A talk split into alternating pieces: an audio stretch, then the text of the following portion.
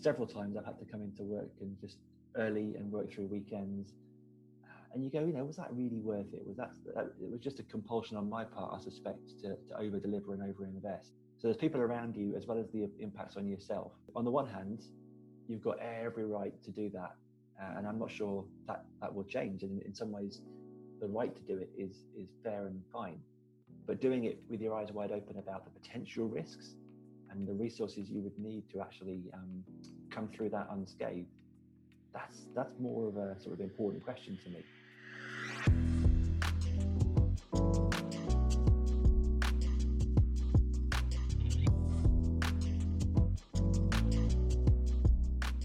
Welcome back to Slice of Pie, where the pie is the psychologically informed environment and the mission is to understand it. Whether it's sport, business, or any other field, how can we help support performance and well-being in the places that we work, compete, or perform? First of all, thank you to those who listened to last week's episode with Mustafa. Both of us have learned a huge amount from your feedback on Twitter and LinkedIn, so a huge thank you for the support. Like most of you, I'm in lockdown at the moment, which on the one hand brings with it a host of challenges, but in the context of the podcast, it means I've quite a bit more time for editing. So, through the lockdown period, I plan to release one of these per week, every Monday lunchtime or so. So, if you haven't done so already, hit the follow or subscribe button. Right, on to this week's episode, where I am very honoured to be joined by sports psychologist, author, speaker, and researcher Richard Keegan. Last year, I was at a conference where I saw Richard give a really thought provoking keynote on building careers. And whilst it focused on sports psychology, I remember at the time thinking just how applicable some of his insights are to anyone in any industry. Now, before we get into it, just a couple of words of warning. Firstly, there are a few mysterious Zoom clicks in the audio. I've managed to edit most of them out, but just to let you know, they are technical gremlins, not figments of your imagination. And secondly, you'll notice that the conversation is quite heavy. We talk a lot about self care and it gets quite philosophical in parts, which I love. However, what I've done just to make it a little more manageable is split the episode into two parts. So we'll go for about 30 ish minutes, then have a break to reflect a bit. You can pop the kettle on or take a breather, etc. And then we'll dive into part two. So without further ado, then, let's get into it with Richard Keegan.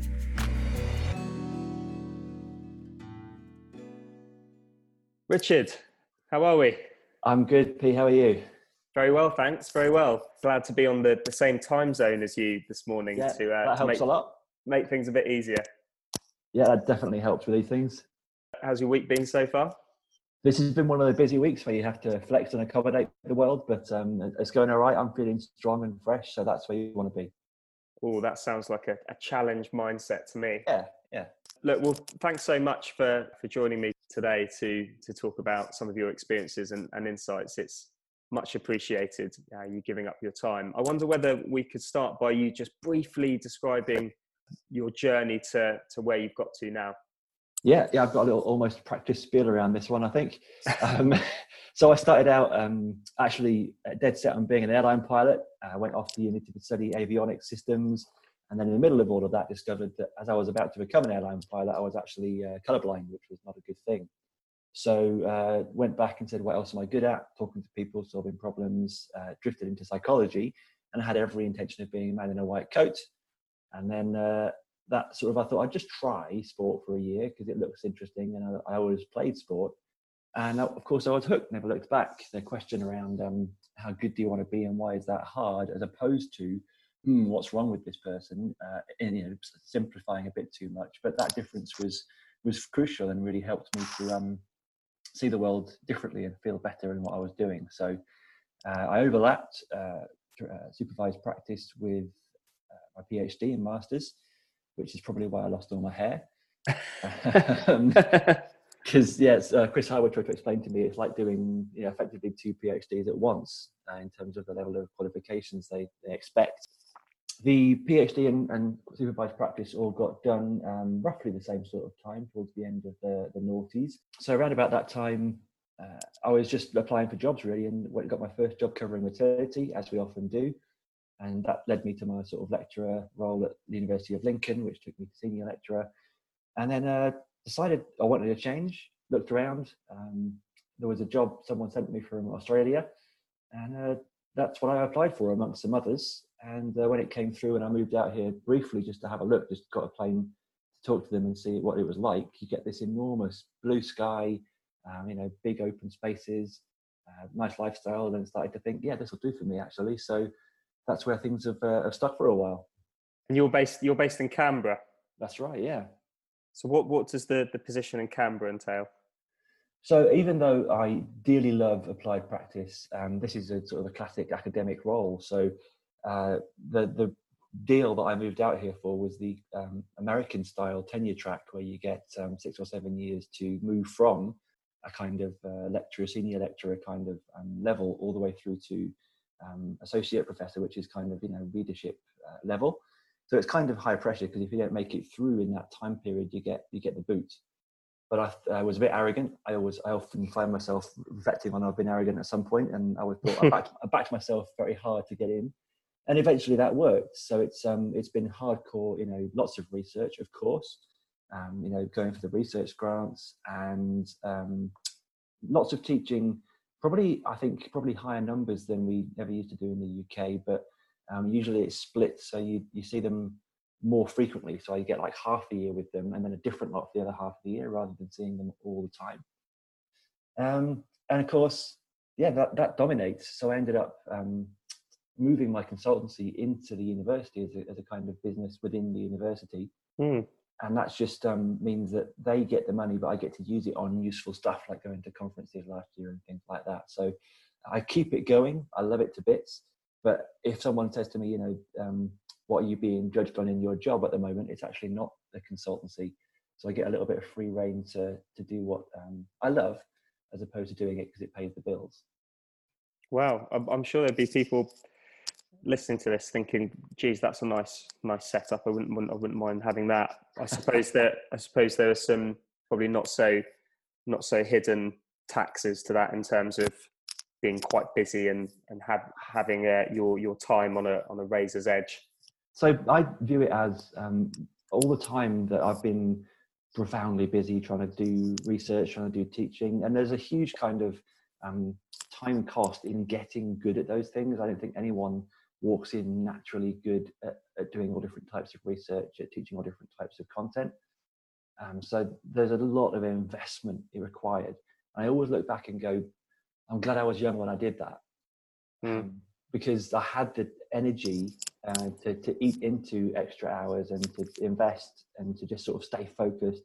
And now I'm kind of soundly in my middle age. I think, you know, I probably couldn't do that again, actually. There are moments where I was just working excessively hard and, and leaning on um, friends and family to sort of just make sure I, you know, could be fed and have a house to go home to at night and stuff. So um, that definitely was an enormous cost. And I, I think it, you know, if we're being kind of moralistic for a second, that expectation might actually prevent a whole bunch of people who might not have the same luxuries and privileges from from ever making it into this kind of setup where you can be a researcher, teacher, practitioner, and all the rest.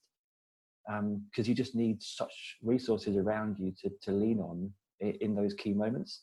Mm. But we did it, and uh, so my kind of talk with Ennis last year was just that you know if you have the time, either acutely with lots of resources or longer term with a slow burn, if you're able to invest that time and become this kind of very flexible um, beast that can do lots of different jobs, then you eventually become kind of future proof. Because even if someone said to me tomorrow, right, you'll never practice again, well, then I can do my academic job. If someone said to me, right, um, you're going to be taken out, out of teaching for a while, uh, I've got loads of other stuff that I get fulfillment from and that I'm good at, and that I could, you know, effectively pay my, my wages with.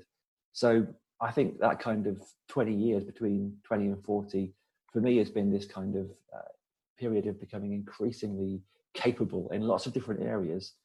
Uh, and I think that's probably you know close to the definition of resilience that I probably can cope with a whole bunch of different stuff and uh, and still come out of it in decent shape. Mm. Just just for those listening, Ennis is the European network of young specialists in sports psychology, uh, which yep. is a net- network that I've been involved with for the last five years, and, and Richard came over and did a, a keynote in Trieste in Italy Yep. last last year. And one of the reasons why why I, I was really keen to to speak to you was was some of the, the content in that talk, which you've just just touched upon a little bit there. Um, you mentioned that in your own journey, you combined the the studies, the PhD, and supervised practice. When you look back, would you have done that again? Uh, probably yes. I think I probably would have gone in eyes wide open around the demands that it places uh, on a person um, because there was these moments where I kind of just didn't realize that I was getting pretty burned out or um, you know way over committed. And so I think you know, there are moments where you go, look, you need to have really careful um, sort of self-management and, and reflective abilities and maybe uh, have some more discretion in what things you chase because I chased almost every opportunity and there was an awful lot that never came through. So I would invest time and effort in stuff that almost predictably was never going to work. You look at some of these things and go, that team didn't really even know what they were asking me for. So I turned up and tried for a few months and then it, didn't go anywhere. And I just was tired out by the, the commuting back and forth on top of my day job and that sucked. So I think I would be much more um, aware, reflexive. Uh, I would have much more discretion. Uh, but the actual uh, synergies and, and, opportunities that you get by doing, you know, research at a university where loads of athletes are all the time, um, you know, where all the experts in that field are all the time, and then doing your applied practice you know, around that. There was loads of gorgeous opportunities and synergies that came from that that I think uh, you know couldn't have been guessed at, but actually made it much more worthwhile. It's interesting that you you kind of re- reflect back on a kind of a pinch point in your early career where you had to do two things at mm. the the same time there, and yet it, in in in retrospect you'd still do that, but you obviously in the benefit of hindsight and everything that you've learned, you might be slightly That's more re- reflective or aware in, in how you, you do it. Yeah. Yeah, so I probably wouldn't be rushing. I felt this enormous pressure to do supervised experience quickly, you know, within the three years, to do the PhD quickly within three years. And as those things started to slip, especially I went part time on the PhD towards the end because uh, supervised practice, because uh, I met a wonderful lady who became my wife. Uh, and so I was trying to grow this life. And there's no way I could sort of do full time, much more than full time on the PhD in that period of my life and it led to a better result because I didn't really understand what I'd found until a year later when it all kind of sunk in. So my, my thesis and publications were better. I was better as a result. But in that time of my life, I had that huge angst to, to get through and get qualified, which if you subtract that angst from what everything else that was happening, it would have been a much better experience and I still would have had the same outcome. Do you think there, there's a difference between a rush to get better or to improve versus a rush to get through certain milestones? I suppose both both could have their problems. The, the most harmful one for me is rushing to get through the milestones because mm. you don't you don't sort of actually appreciate uh, what those milestones represent and what they're giving you in terms of the skills and capabilities. And actually, you know, when you're involved in the process of designing those um, qualifications and accreditations, they're, they're really carefully articulating the skills and capabilities they think they know are required to be good at the job. And that's mm. you know, from years of research and experience and uh, borrowing from other regulatory bodies. They really you know, look carefully at what they think you need. So to rush through that and say, just give me the badge so I can go and do my job is a very superficial, instrumental kind of approach, which might leave you actually exposed when you get to the end and you don't have the skills. You just did whatever you thought you had to do to get through. Mm. Um, but even the other one, I think, it, it, even just rushing to get those skills uh, can still cause uh, pinch points, pressure, anxiety.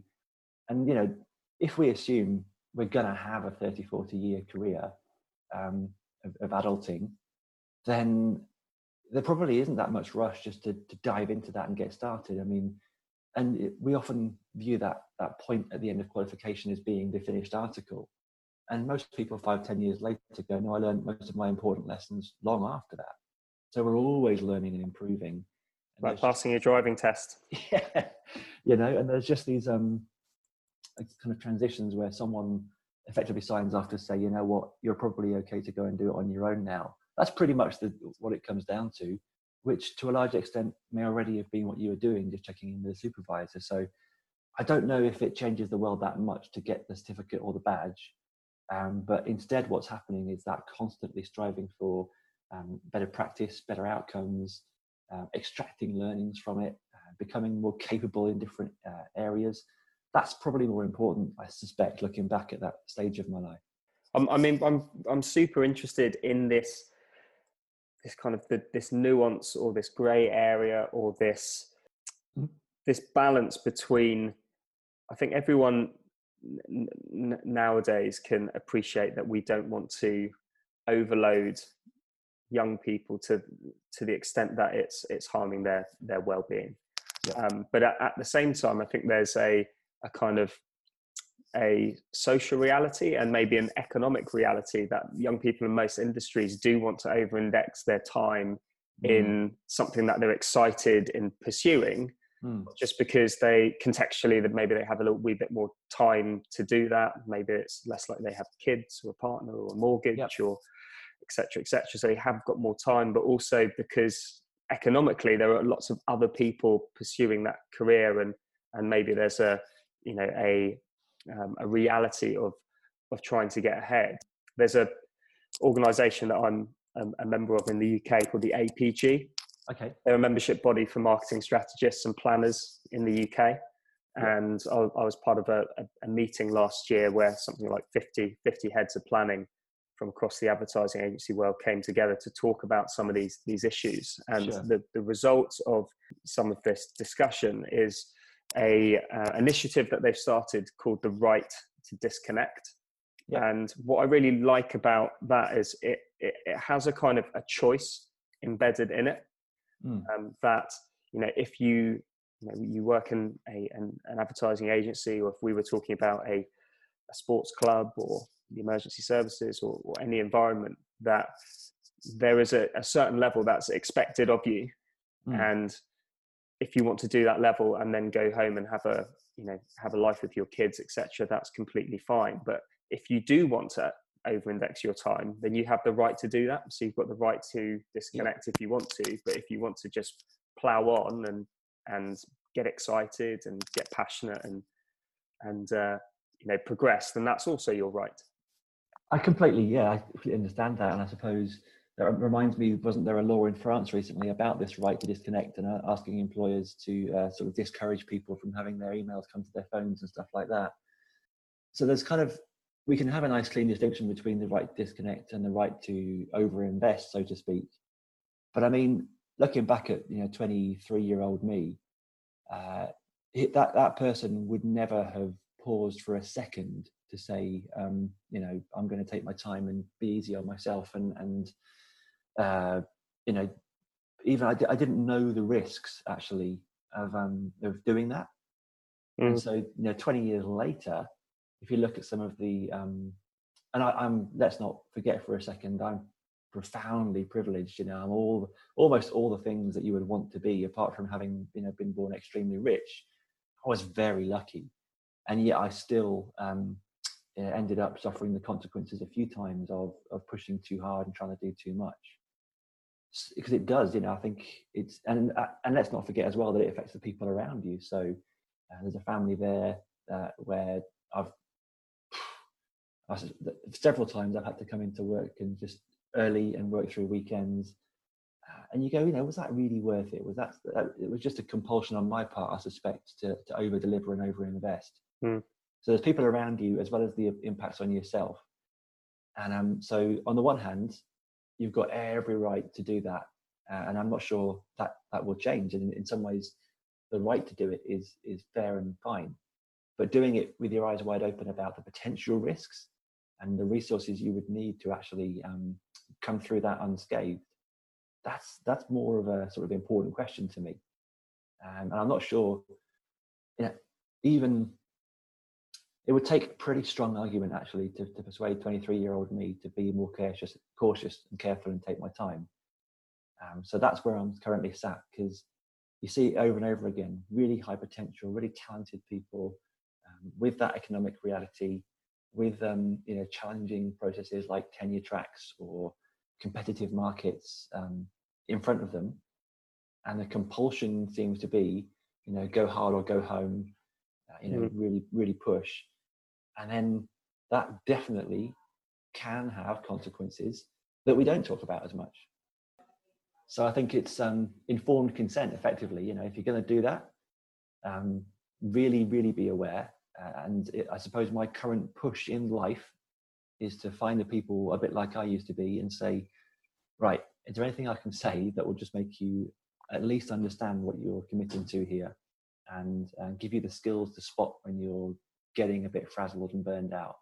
Because that, you know, that level of kind of um, awareness and empoweredness uh, was was probably one of the hardest one lessons I picked up, and I still get it wrong frequently. One of the things that I, I heard at a conference last year was I'd, I think I'd just been reading Thrive. I don't mm-hmm. know whether you've read that by Arianna Huffington. So a, a, lot of the themes in in her book revolve around you know kind of burnout and yeah. um, business environments that don't give people the the, the choice to work and, and how they want to work, etc., etc. Mm. And the, the unexpected response that I got to the person I got from the person I was talking to about this, they were, I think, you know, kind of mid twenties, hungry mm. sports psychologist, was well, yeah, well, it's okay for her to say that because she's now got herself to a position of success. She can now she can now reflect on on that and be a you know maybe a kind of a beacon or a spokesperson for for well-being but she can yep. do that from a place of comfort yep which you know there are certain parts of that argument that i you know i, would disagree with and, and, would go further with but I, I, thought i was surprised by that but i thought there was also something strangely compelling in that that provocation oh i'm uh, definitely aware of that um that risk of, of being hypocritical and i have felt that people who were sort of um mentoring me and guiding me in the past were being hypocritical in, in giving that advice.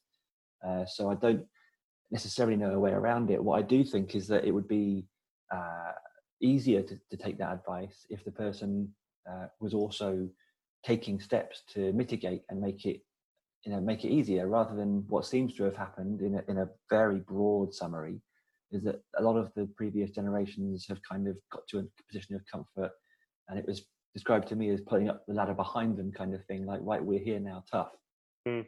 um, and that was you know an old senior professor told me that and it kind of that was his reflection on what had happened. But um, you know if we're actually using those positions of comfort and security to then look look around and go right how can we make this better and taking you know concrete actions or at least trying you know for goodness sake at least trying to do things that actually smooth uh, the operations and take away some of the structural barriers that exclude people, uh, I think then it might make it easier to accept the advice, you know, hey, this can be harmful if you push this hard. But as long as we have this kind of uh, late neoliberalism attitude of, you know, cutthroat competition, uh, the, the forces of the market will fix everything.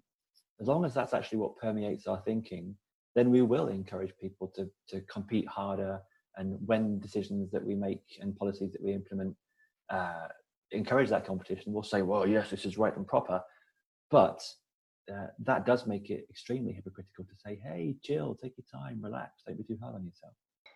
A master's student that reached out to me recently and, and came in came into the office a couple mm. of weeks ago who who was the first first student that's that's reached out to me in the last last couple of years that wasn't all about can I you know can I get some some work experience. It wasn't can I you know pick your brains. It was can I talk to you about what exactly this journey and this qualification entails. Yep. And whoever's talked to them, they've got some good advice. Right. Because I think that that that that for me that was really interesting because I think it's quite easy for you to you know whether it's sports psychology or whether it's advertising, whether it's any career, mm. be seduced early on by, wow, this looks great, I want to do this. But very, very few people at that age are actually going, well, what does that actually entail? And is is this something that I want to to buy into at that at the start of the journey? And I, I, by no means am I saying, you know, it's a uh, you know, it's an overly testing journey that people shouldn't get into. but mm. um, I suppose there are going to be some contextual factors to to each person in terms of their ability to to go on that journey and, and thrive in it. Um, yeah. So for me, when I talk about um, you know informed consent with clients, and I think in this conversation, informed consent with you know going into the profession and the expectations of the profession, the informed part is absolutely crucial and is often just kind of glossed over. It's not like this you know might go good or bad you know, sign here. I think it should be you know do you have eyes wide open a really good understanding of what you're committing to And I also think it's quite a dynamic decision. It might be something which, you know, weekly or monthly you return to and go, now I know what I know. Do I still want to persist with this? Because it's mm. getting harder.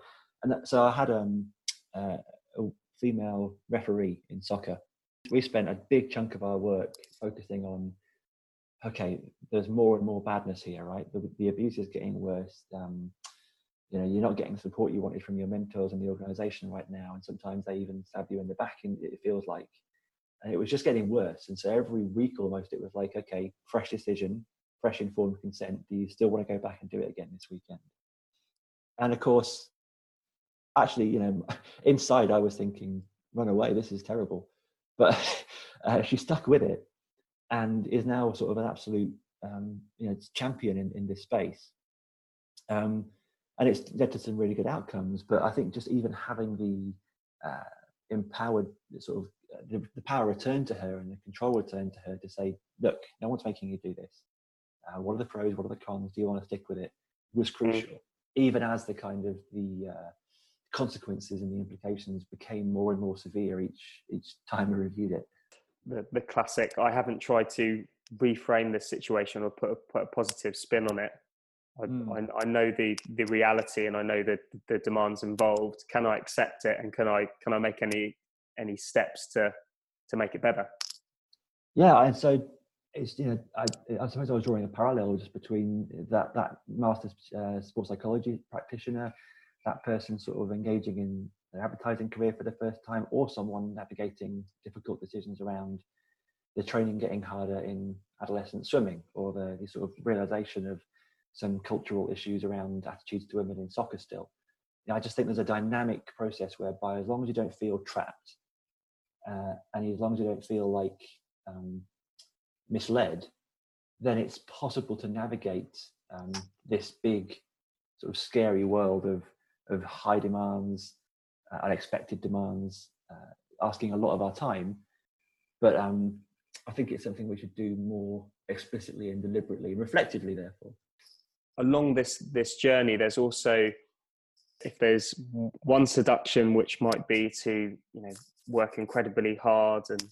Um, mm-hmm. to over-index your time. There's also another seduction which is around becoming a specialist in in one area. Yes, yeah, um, and you know being known for that, being the person that goes to conferences to that is the expert in in, in that area. Sure, sure. Not not to say that that isn't a, a, viable career career choice, but I think what I I took from from your talk is sometimes that is almost feels like that's positioned as the only way and there's this other this kind of more di- diversified practitioner or diversified professional yeah absolutely and that was where i kind of drew this distinction in the in the talk between um, sort of a guru who's a specialist in one thing and whenever you think of that one thing you think of that person uh, as opposed to the kind of um, what i was calling the heartless mercenary in the talk where you accumulate a diverse sort of suite of skills and and spend a lot of time just doing what pays the bills to keep you in the game or close to the game that you want to be in. And I sort of felt like uh, there's a cultural assumption, like you conveyed there, that actually you want to become the guru, the specialist in just one thing. And that comes with a range of risks. Um, mm. Sort of coming back down to a really sort of really simplistic metaphor, when I ask um, people to to build uh, anything stable, anything that's strong uh, so we used sometimes uh, Play-Doh and Lego in the in the workshop we did at the conference. Yeah, I remember that. Yeah, people talk about building wide, stable foundations, um, and then sort of gradually layering that up. And that's one of the most stable structures in the world, a very wide, stable based, uh, you know, pyramid basically. And yet, for some reason, we sort of have this compulsion to build uh, just one thing, like to become uh, football psychologist or even an elite football psychologist, and mm. you know, or a cycling, or to be like an elite like a road cycling psychologist, and something so specific. Uh, and I think the, there's a couple of risks with that. First of all, going back to the pyramid metaphor, that's fragile. You know, anything that's very, very tall and narrow, and this is why skyscrapers are so really hard to build, is because it, it's tall and narrow, and any sort of perturbation or threat to that can can lead to disaster quite quickly. Mm. And there's less chance to flex or accommodate or move slightly away from where you were just standing because you're off the edge if you've got a, a tall, narrow structure. Uh, and so I think the nicest example of that was we used to have a, a rower. I say we, it was in our country, Australia, used to have a rower who was one of the best in the world, and you know just rode and would get that oar in the water perfectly, generate the most power. Fantastic. Mm. Outside of that, one of the most uncoordinated people you'll ever meet, and picked up weird injuries just you know just twisting an ankle getting into a boat even just carrying the boat down to the water, just weird injuries that actually ended up costing them training time and therefore costing them performance at the big championships. Mm. And so that sort of being wonderfully specialist at one thing was having co- costs elsewhere. And of course, when it comes to retirement, when that one thing you're good at was stripped away, you're in enormous trouble straight away because everything else was actually down very, very low. Um, speaking, flipping across to a career perspective, it requires you to pretty much know 10, 20 years in advance where to invest to become a guru. Mm-hmm. Now, that's not been my experience of how the world works. Uh, some of my most brilliant, in retrospect, you know, most rewarding, successful projects were things that uh, I would never have known. I wouldn't have recognized them when they were put in front of me. Didn't even know what, you know, just pearls before swine. Did not know what, what was the opportunity was but I stuck with it for some reason. You know, maybe there was some money attached to it, or uh, someone said it was strategically important for the university. So I stuck with it, and before you know it, um, I'm almost getting success and starting to be thought of as a guru in that in that thing. Uh, but I didn't know five years earlier or whatever that that's what I should do. Mm. So there's the fragility, and there's the kind of uh, just pure gambling. If you're going to do that with a career i think it's just almost impossible to know where to invest. So i argued uh, that it's best to simply pay the bills stay in the game uh, you know have some discretion around how hard you chase some things that clearly look a little bit um, that they're not paying back or poorly thought through. But to be a bit open in in accumulating skills across a wide range of areas that leads to synergies where skills and projects kind of sometimes marry together in unexpected but beneficial ways. And so, if you take that long term view and spend time at the bottom of the pyramid, moving around, building a wide base, that's where you can actually have that firm foundation to, to build towards potentially being a guru. But even then, I'm not even sure you want to be a specialist in just one thing. I think that's an increasingly rare CV, and very few um, people have that CV anymore.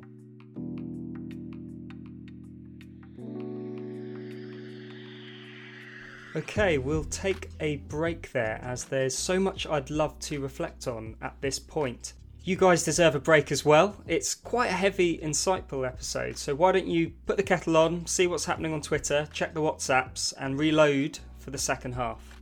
If you're keen to plough on, however, let's pause to think about some of Richard's points there. I suppose the key one for me is this notion of building a career through rushing towards milestones putting pressure on yourself to get there as fast as possible and not necessarily appreciating what those milestones mean in terms of what they represent, what you're learning, the skills you're acquiring, the competencies you are building.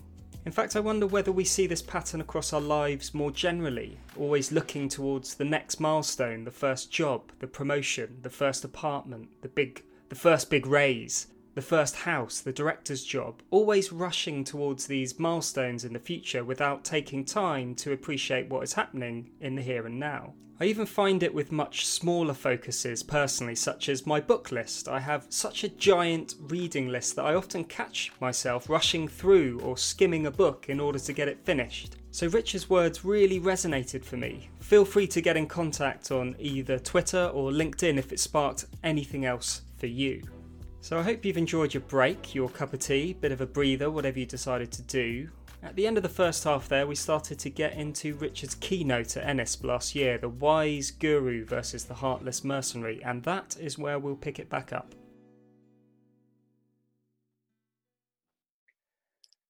There's there's a lot of trust you have to put in in building the pyramid there, isn't there? Because it seems like the all of the, the promises that are, given to to people around them, whether it's who is deemed successful on the front of Forbes magazine or who is getting mm. the hmm. most likes on Twitter, etc. All tends to be people who are talking about you know specialist areas. Whether you, I suppose that you you need to put a little bit more kind of trust or, or belief in building your career in a different way that it's still going to lead you towards well, I suppose it depends what your definition of success is as well, but leads you towards a, a place that you want to go.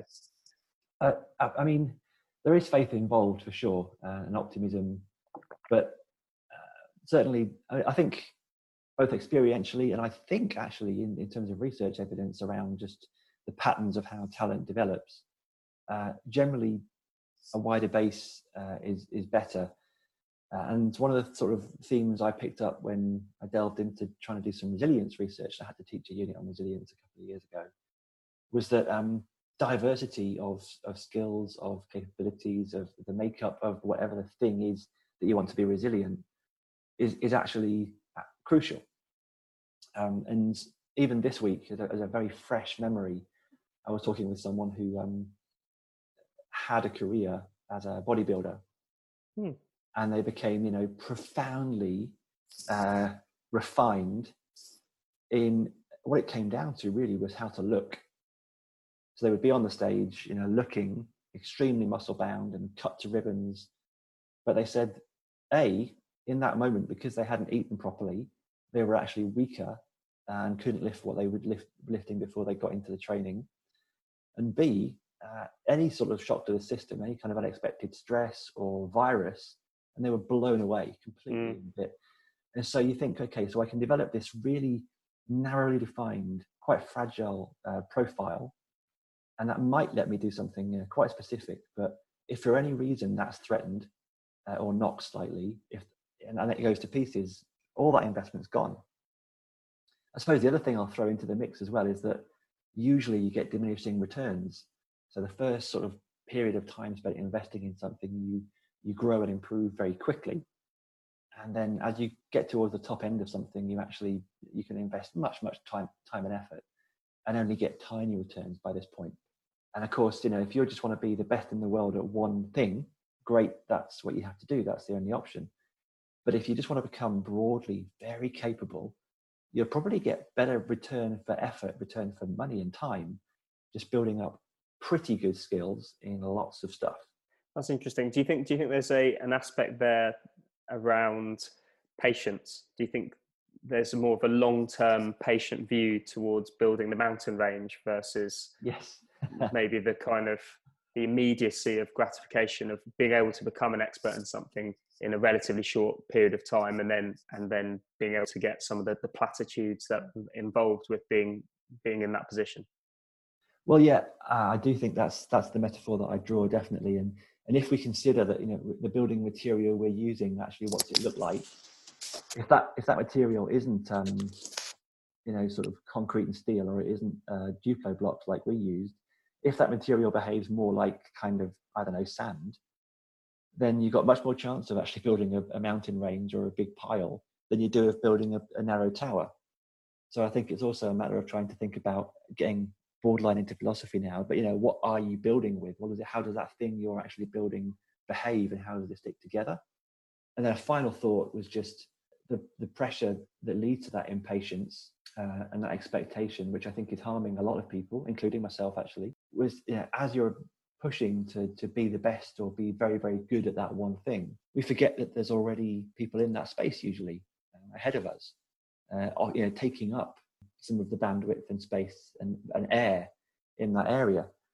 So you're kind of um, trying to compete against that to get good at that. And it's, it's a, very kind of um, unappealing bet when you think about it in those terms. Whereas you could kind of grow towards that, but with lots of capacity to grow around it by building around it.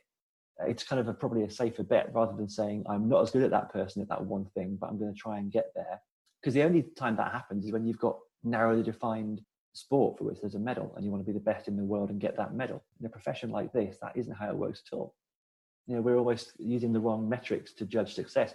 We don't get a gold medal for being the best psychologist in the world. In fact, we're judged very differently to that do you think then therefore building up your own internal metrics as in um, i suppose the, these are the, the, types of things that we might even work with with athletes on you know how how much do i feel like i've tried in the you know in the last 12 months how much do i feel like i've i've grown am i being kind to others building up your own internal yeah. locus of of metrics that are independent of what other people are saying externally well, ultimately, that's what I think it comes down to. So I had a PhD student, no, master student, a couple of years ago, who was trying to work out, um, was being pushed before the masters to, almost define perfect sport coaching.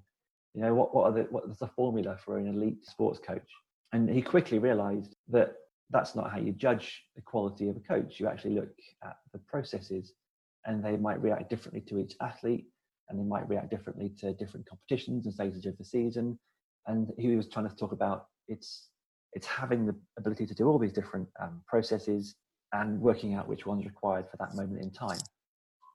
And I think in our jobs, it, it, tends to come down to having lots of capabilities and, and mapping it onto when or what's required in that moment. And if we let ourselves think there is a perfect way of doing it and we all have to compete to, to just do that and to be the best at that one way of doing it, it's probably harmful to the athletes we serve, uh, ourselves as practitioners, because we compete with each other and tear ourselves to pieces, and for the wider profession, because we aren't actually um, giving a good account of ourselves as a profession. Is that too, getting too preachy now, do you think? I was just thinking about a um, career book that I read recently by the the guy who invented LinkedIn. Oh yeah, it's a bloke called Reid Hoffman, and he was he was also one of the the founders of PayPal, along with Elon Musk, Peter Thiel, and a bunch of others. I think they call them the the PayPal mafia because they all, all went on to to invent you know further enormous companies. And he yeah, yeah. wrote a career book called The Startup of You, which was all about treating yourself as your own startup and how you might invest in yourself as a, a startup and, and different skills and, and stuff. And it's a really good book, and he makes a, a number of different um, analogies. One of which I think is quite quite close to your mountain versus the mountain range, which is he says traditionally the career was a ladder. Yes. So like you said, kind of thin and, and scaling upwards into the clouds. Whereas now he he says a career is a jungle gym. Pretty much.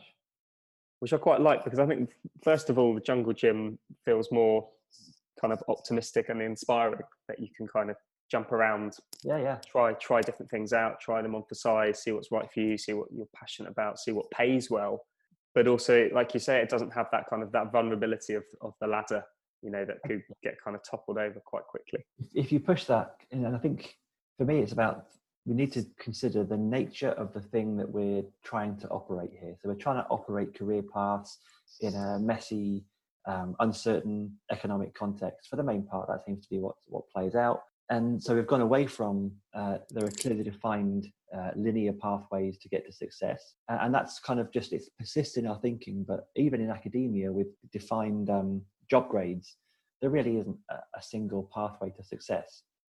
And if you think about it more broadly about especially self-employment as a psychologist or a consultant in some capacity i don't think the ladder's even close. I think we're dealing with something quite dynamic and organic and constantly moving and growing almost just like a tangled web of vines or trees or something, you know. And so some will sort of uh, have little shoots upwards, and some will kind of uh, get tangled and fall away. And if we can skip back and forth around that sort of whatever that tangled mess is, we're agile. It's almost like we can can get anywhere. So jungle gym is kind of um, pretty neat, and I might even push it further and say, yeah, it's it's a forest. All right. Okay. yeah, that's the seeing the wood wood for the trees now. yeah, how many how many different ana- analogies and metaphors can we can we pile oh, on top? Some kind of um, bingo game. interestingly, there was a, a, a, campaign that we did for a, a large tech client a couple yep. of years ago where someone in the in the insights team had found this statistic, and I'm not sure how robust it was, but it, it came from a, a, relatively you know relatively high profile business or technology magazine that had predicted that for people doing their GCSEs that yes. by the time they by the time they got to working age 60 60% of the jobs available to them weren't yep. weren't invented yet. Correct. So you know where's the ladder for that? Um, there is no linear pathway to unknown as far as i'm aware. Yeah so i think that's why I, in the end I, I was comfortable talking about philosophy even though it turns people off because it's just the nature of the thing that I'm trying to operate. And it, does it have uh, straight lines and sort of hold still, or is it very fluid and moving? And you don't run away from a fluid moving thing. You just need to engage with it very differently. And so that's probably the same for career paths, for you know, dealing with psychological issues, for organizational issues.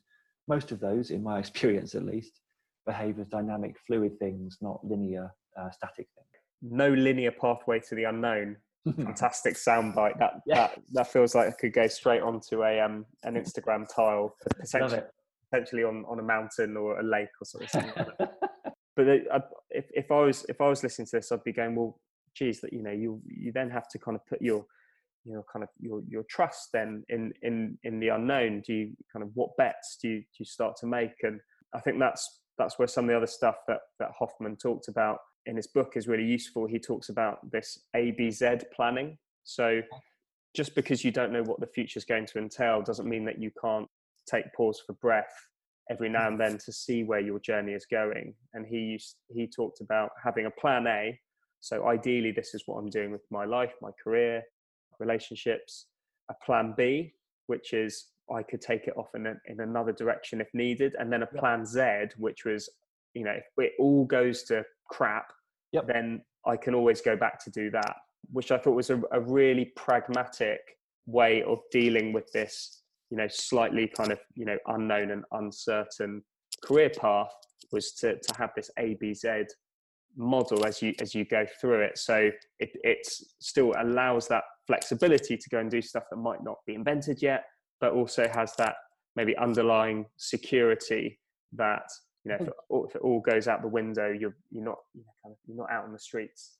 So i'm just um you've reminded me in a way i'm just thinking about um i'm reading a book at the moment uh, found it on a bookshelf in a very old bookshop and i just thought i'm going to grab that. And i think it's the tibetan philosophy of, of living and dying. So it's a little bit deep and meaningful right? But it talks about um impermanence and how everything in the world including you know things that we think are there for a long time on the large scale are impermanent and will change. And how do you react to uh, uncertainty, dynamic systems, impermanence? Uh, again, I don't think you necessarily give up and go home, but you change uh, your expectations and you change, I think, uh, the way you engage. So, um, sort of going to a different uh, story a little bit, because that that belief system under, underpins kind of Buddhism, uh, Stoicism, a whole bunch of approaches loads of people are there ahead of us going, of course, everything's impermanent and fluid. And we like to give ourselves security by building things that look static and reliable and dependable. Uh, but I had this very strong memory with a kung fu teacher when I was at university trying to learn all the martial arts and be super macho. Hmm. and and she was probably 40 kilograms wet through and was very, very good at kung fu. And she would basically um, engage once she was touching the other person she could be blindfolded and and still fight. Because she could sense from your shifts in balance what you were about to do. And you know obviously she'd prepared very well for a, a, a dynamic fluid interaction. And so i think becoming sensitive and agile and flexible and being able to sense what's around you and react to it accordingly is how you kind of respond when you realize you're up against something dynamic and fluid.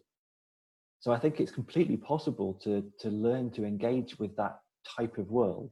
And of course, at that age, I was too stupid to to realize the brilliance of what I just observed. But mm. but now looking back, you go, so you just engage differently. And once you, there's two things there, though, right? Actually, there's the differently part that I'm trying to push, but there's also the engage part, like that. What what she did um, fighting blindfolded was only possible when she was in physical contact with you.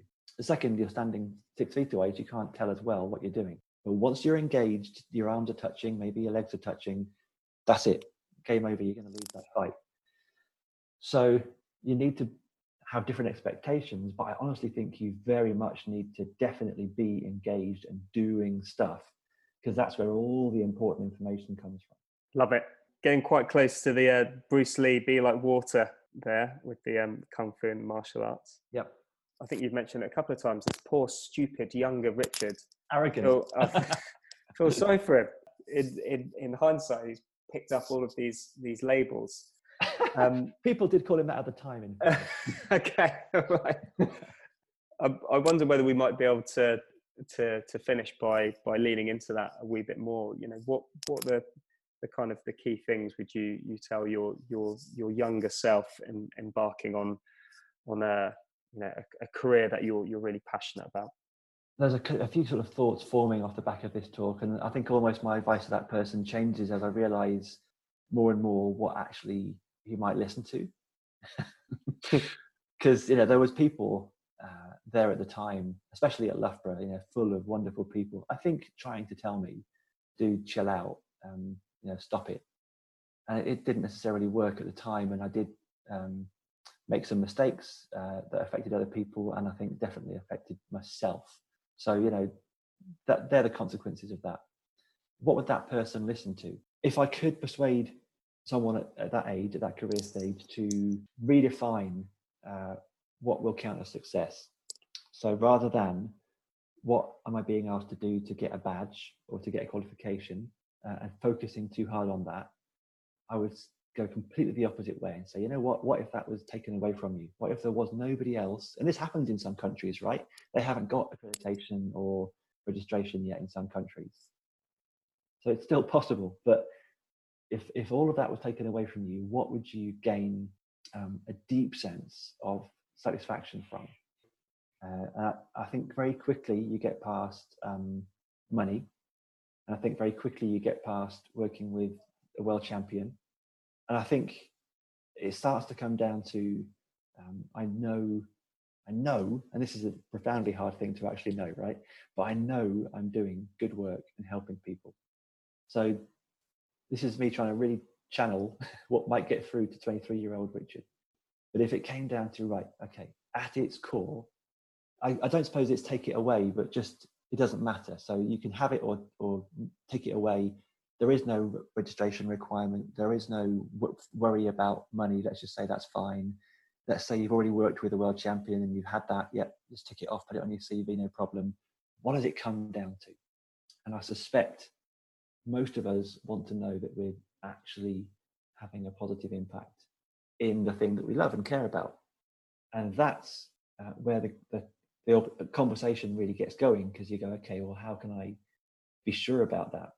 I can have a bunch of processes, I can build a bunch of capabilities.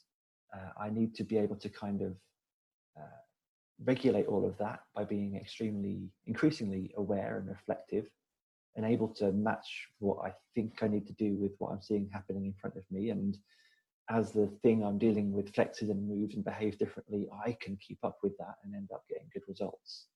Uh, and that's probably what we're trying to build as a practitioner. So someone who's kind of universally pretty capable, flexible, and able to adapt on purpose, not by accident, but actually, you know, see what's happening, adjust to it, and end up with a good outcome. Um, and the thing is, that's going to go wrong or suboptimally millions of times because it's a very, very hard problem. So what you're then left with is the compassion and forgiveness element that when you're striving to build this highly capable, highly flexible thing, you are soothed by the intent that you're doing the right thing, even when it doesn't quite work. Mm-hmm. You engage, you engaged with the right intent, and you were open to um, learning from it and improving from it. So that what I've just tried to characterize is so many million miles away from some of the moments when I was just striving to get a badge, to tick a box, to get a client. So 20 years later, um, I think I probably would have had a much more sort of uh, better experience, been a better bloke, been a better friend, um, all of those things. If I had engaged in the right way, appreciated the experiences and lessons that I was getting, kind of had that whole thing about gratitude and just appreciated this is what it is and this is how long it takes, knowing that I'm building something that eventually will be uh, pretty good and flexible and and give me the best chance of delivering all those things that I want to do. There's a lot in there that I'm hearing around kind of values led living. So yeah. if, if, if, regardless of, of whether an, an, action results in a positive or negative outcome, a success or a, a failure, however you define that, if that mm. that action comes from an, an intent and a, a, kind of a value that you you hold dear, then that's always always going to be enriching. Yeah, I mean, so even sort of I don't know, coming on for a year ago now, um, there was one of those moments again where I'm sat um, sort of on my own and thinking that didn't go right. That moment, that last couple of minutes there isn't how I wanted it to go, and I was thinking I should know better by now. Look, you know, I'm grizzly middle aged. I should know better. I should I should see that coming. And um, I still had that kind of I don't know that response to myself to go, you idiot. And what helped in a way was to go back to um, sort of philosophy and stoicism. And actually in this case i, I found the the idea i was after in an old uh, buddhist type religion. And it was just saying did you engage in the right spirit in the sort of with with what you knew at the time mm. as good as it could be? Um, you know were you trying to do something good and helpful in the right way and then maybe either you're fallible or you didn't see something coming unexpected. And therefore you shouldn't feel too bad right? But it, i had to you know almost find the same lesson again in some other book. Because i've learned that lesson millions of times but it just took a particular picture of a particular monk this time to maybe go oh god yeah intention spirit do it in the right way. And if you get it wrong that that's gonna happen. This is a very hard problem. Wonder whether um whether we can flip it a wee bit and yeah, give give 23 year old Richard a, um, a, a break for a sec. and um, I wonder whether there's you know because I really like what you what you've what you said there in terms of yeah there's lots of things I would I would tell my younger self but what might he actually you know listen to and when, when you said that it, it made me immediately think so many times we ask this question what would you tell your younger self? But mm. is, is there anything that that 23 year old could still you could still learn from that 23 year old the, the other way around ah oh, i mean so i've actually by coincidence there's a picture i found in the back of a book next to me of that 23 year old richard with the early signs of male pattern hair loss. And um, if you look at the passion and the energy that someone in that position has, and therefore the enormous potential. Like, if you just, with that much potential and energy and capability and time ahead of you, all you've got to do is just keep turning up and engaging in the right spirit. Well, look, I think we're we we're kind of reaching the end of our, our mm. time. I just I would just want to pause quickly to to uh, to ask you in terms of the future for you from now. What, hmm. what what gets you optimistic and excited about the the linear or the jungle gym pathway into the unknown? So I'm currently having a phase in life where I keep accidentally discovering things um, that I would never have expected. So I did some work a couple of years ago for the Sport Commission, uh, where we talked about physical literacy, and it sounded like that was a finished thing. There was a book about it, and it was you know all done. But the Australian government uh, said, we don't want to use that version. Can you dream up another one? So some friends of mine persuaded me to, to stick with it. And it's become huge. And it's actually, um, in our country at least, it's doing a lot of good. It's being um, used to evaluate um, programs and grants. And it's switched the, um, the teaching of um, kids sport from get all the skills to grow a whole person who um, you know can play nicely, is happy, gets enjoyment from sport, doesn't have to worry about becoming an elite athlete, but just is likely to persist with it forever. And that was a really rewarding experience, which at the time I didn't even know what they were asking me to do. And this contract came through, and I said, "Yeah, yeah, fine, I'll do it." And it was almost like they were just like years ahead of me. They wrote this genius contract that made it, put together a brilliant product for them. Doing some work in the military recently, and they didn't. I didn't know what I was being asked to do, but I persisted with it. And the product that's come out um, is actually quite useful for them, it may even have some sort of academic um, implications. So um, I've accidentally, by being across a whole bunch of stuff and being that heartless mercenary, um, picking up things that just happen to bring in money and pay the bills, I've had the chance to sort of grow and flex and become more heartful at the end of the talk I was giving kind of alluded to. Mm. And I'm able to see ahead and go, those things are exciting. Those things have not been done before, could be very rewarding. Um, so it's stuff that I would never have, have anticipated being good at or being promising or rewarding. And I could never have discovered that um, or predicted it you know, when I was younger. So if I just had to invest when I was 23, I would only be a motivation researcher. I would only be doing probably some version of achievement goals. And instead, now by branching out, I found stuff which um, has made me more capable has um, potentially at least found out, discovered where the next 20 years of my career could be going, which for a while there I was a bit lost about. I was going, well, what else have I got to do? I've published, I've been a psychologist, I've wrote a book about it, what's left? And now I've discovered a whole bunch of stuff is actually out there that could never have guessed. There's another forest just over the um, just over, pretty much just yeah. over the horizon, wasn't there? you found your new forest. Yeah, and it's pretty cool. Well, look, Richard, thanks so much for for for sharing your insights and your experience and, and spending your time um, on this sunny sunny morning. Well, it's sunny in Melbourne. I don't know what, yeah, it's, same here. what it's like in Canberra. Yeah, beautiful. Um, where can people find you on the internet if they want to learn more about some of the stuff you're doing? Uh, so you can uh, pretty quickly stalk me on just googling and coming through to the University of Canberra. But of course, on Twitter and uh, Instagram, I am at Sports Psych Oz, all one word, uh, AUS. And they're the main spots. Obviously, I'm on LinkedIn like everybody is. Usually, you know, as long as I've got mental bandwidth, I'll be happy to, to join the, the game and play along. Okay, well, look, thanks again, Richard, and uh, best of luck with your, your journey into the, the, the next thicket, the next uh, next forest of, of opportunity in, in your thanks, career. Pete. And uh, yeah, thanks again. Have a, have a good week. Pleasure. Thanks, Pete. Well, again, if you're still listening, a huge thanks for making it through the second part of my conversation with Richard Keegan. There was so much there to take away and reflect upon. The trade off between focusing all your eggs in one basket and becoming a guru in a niche versus a more distributed acquisition of skills. That trade off of self care and the mental health consequences in pushing so hard to progress and reach those milestones versus the economic reality of many industries where large numbers of hungry graduates are competing for a narrow field of jobs. Now, if you're not familiar with my journey, look, I won't bore you with it, but after almost a decade in marketing and advertising, I decided to train as a sports psychologist alongside my day job. That was five years ago, or 11 assignments, one published dissertation, one master's degree, 12 conferences, and two years in consultancy ago.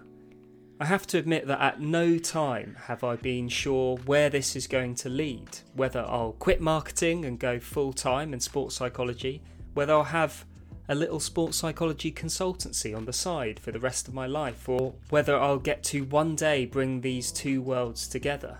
Personally, therefore, it's easy for me to buy into some of Richard's philosophies on building a career, to not be in too much of a rush, to focus less on the milestones and more on what skills I'm developing, to embrace the uncertainty of a career and how it might evolve.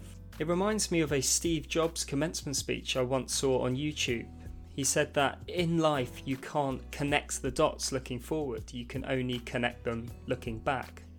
Therefore, in the present, you should just have to trust that putting energy into the things you are passionate about will lead you somewhere meaningful.